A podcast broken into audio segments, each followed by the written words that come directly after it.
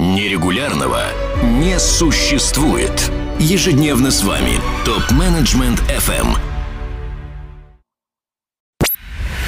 Светлана Стерхова, бизнес-консультант по стратегическому маркетингу. Сегодня мы с вами продолжаем разговор о том, какие цели ставить стратегическому маркетингу. И следующее, одна из главных целей – это выделение или дифференциация продукта с помощью бренда. Хочу сказать, что развить бренд не так-то просто и не так-то быстро.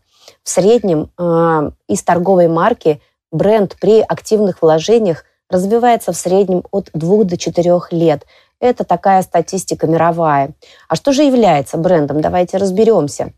Есть в мире классификация, которая принята в маркетинговых кругах, и она звучит следующим образом.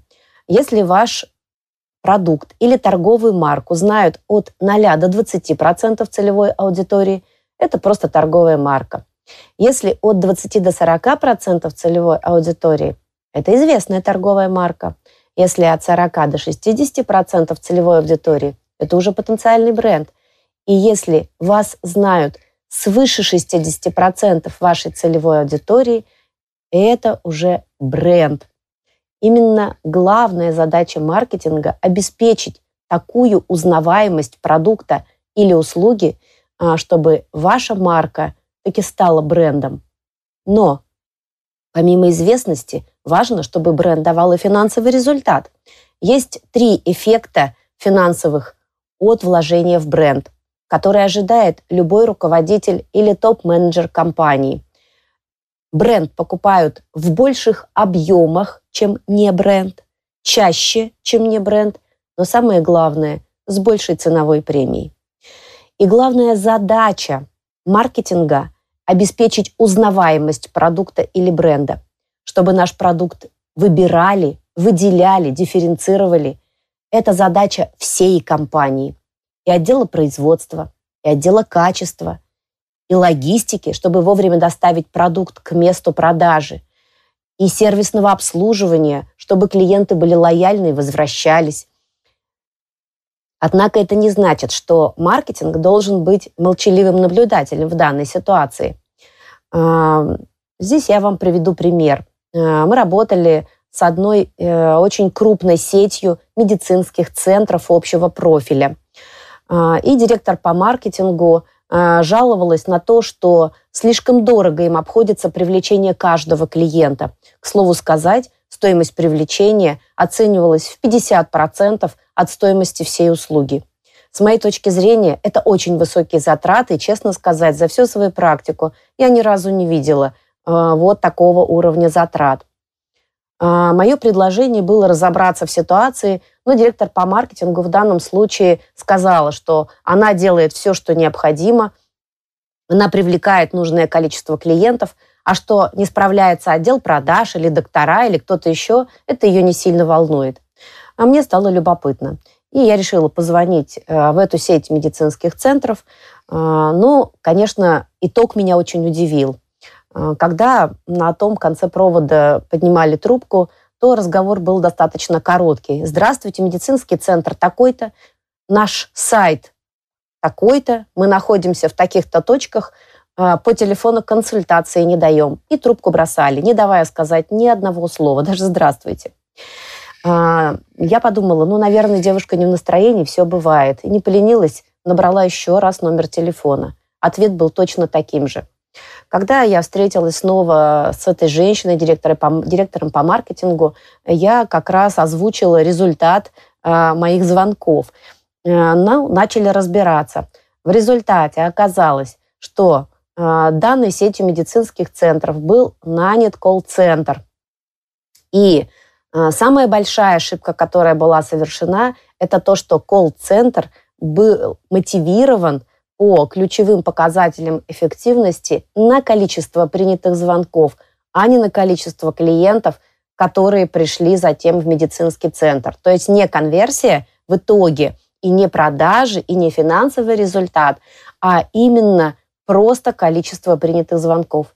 Ну, конечно, девушкам некогда было разговаривать, им надо было звонки собирать, чтобы им оплатили данную работу. Коллеги, что я хотела показать этим примером? Директор по маркетингу не должен быть молчаливым наблюдателем. Если у нас проблемы в сервисе, если у нас не вовремя идет доставка, которая не устраивает клиента по срокам, если у нас страдает качество продукта или услуги, конечно, директор по маркетингу должен обязательно об этом говорить. Безусловно, все эти вопросы, возможно, не его компетенция, и не он их будет решать. Однако сказать о том, что в данном блоке существует проблема, безусловно, необходимо. Ну и еще один блок, очень важный с точки зрения задач маркетинга, это, конечно, поддержка продаж или эффективное продвижение. Какая здесь стоит задача перед подразделением маркетинга, перед стратегическим маркетингом? Это грамотно подобрать наиболее эффективные инструменты. Для того, чтобы понять, эффективно подобрали или нет, существует золотое правило медиапланирования. Оно звучит следующим образом. Мы выбираем те инструменты продвижения, которые дают нам максимальный охват нашей целевой аудитории, заданную частоту контакта за минимально возможные деньги. Коллеги, 3 минимум показателя, по которым можно оценить, насколько грамотно подобраны те или иные инструменты продвижения. Это охват, это частота и это бюджет. Ну, если с охватом и бюджетом все понятно, то по частоте я хотела бы дать некоторые комментарии. Дело в том, что есть так называемая эффективная частота. Ну, условно. Если вы дали публикацию только один раз в год или в квартал в каком-то отраслевом журнале или портале, или один раз выступили на конференции, или один раз собрали дилерский съезд, это не даст никакого результата с точки зрения продаж и прибыли компании. Дело в том, что здесь требуется регулярность. И эффективная частота контакта сегодня считается 5+ или даже 7+. Коллеги, у нас сегодня очень активное информационное поле. Нам поступает крайне большое количество различных рекламных сообщений. Наш мозг от этого старается защититься. И то, что не повторяется, мозг просто отбрасывает. А вот то, что повторилось более чем 5 или 7 раз – откладывается на какой-то уровень подсознания. И когда наш отдел продаж приходит к клиенту с предложением или для знакомства, у клиента создается ощущение, если он нас до этого уже слышал о нас, о нашей компании, что ему это знакомо. И тогда отделу продаж становится работать намного проще и легче. Именно поэтому, просто единожды рассказав о себе, вы не добиваетесь никакого результата, вы просто выкидываете деньги на ветер. Это очень важный момент. Ну и еще хотела бы сказать следующее. Конечно, когда мы выбираем те или иные инструменты, нужно очень четко ставить цели. Для чего мы проводим данное мероприятие? Какой результат мы хотим от него получить? Ну и небольшой пример для иллюстрации. Компания, которая занимается производством поршней для автомобилей. Причем делает эти поршни в очень большой номенклатуре от легковых до грузовых автомобилей. И новый директор по маркетингу предлагает руководителю провести праздник города и на центральной площади города поставить специальное оборудование, пригласить туда слесарей станции технического обслуживания для проведения конкурса. Кто быстрее поменяет поршень в автомобиле?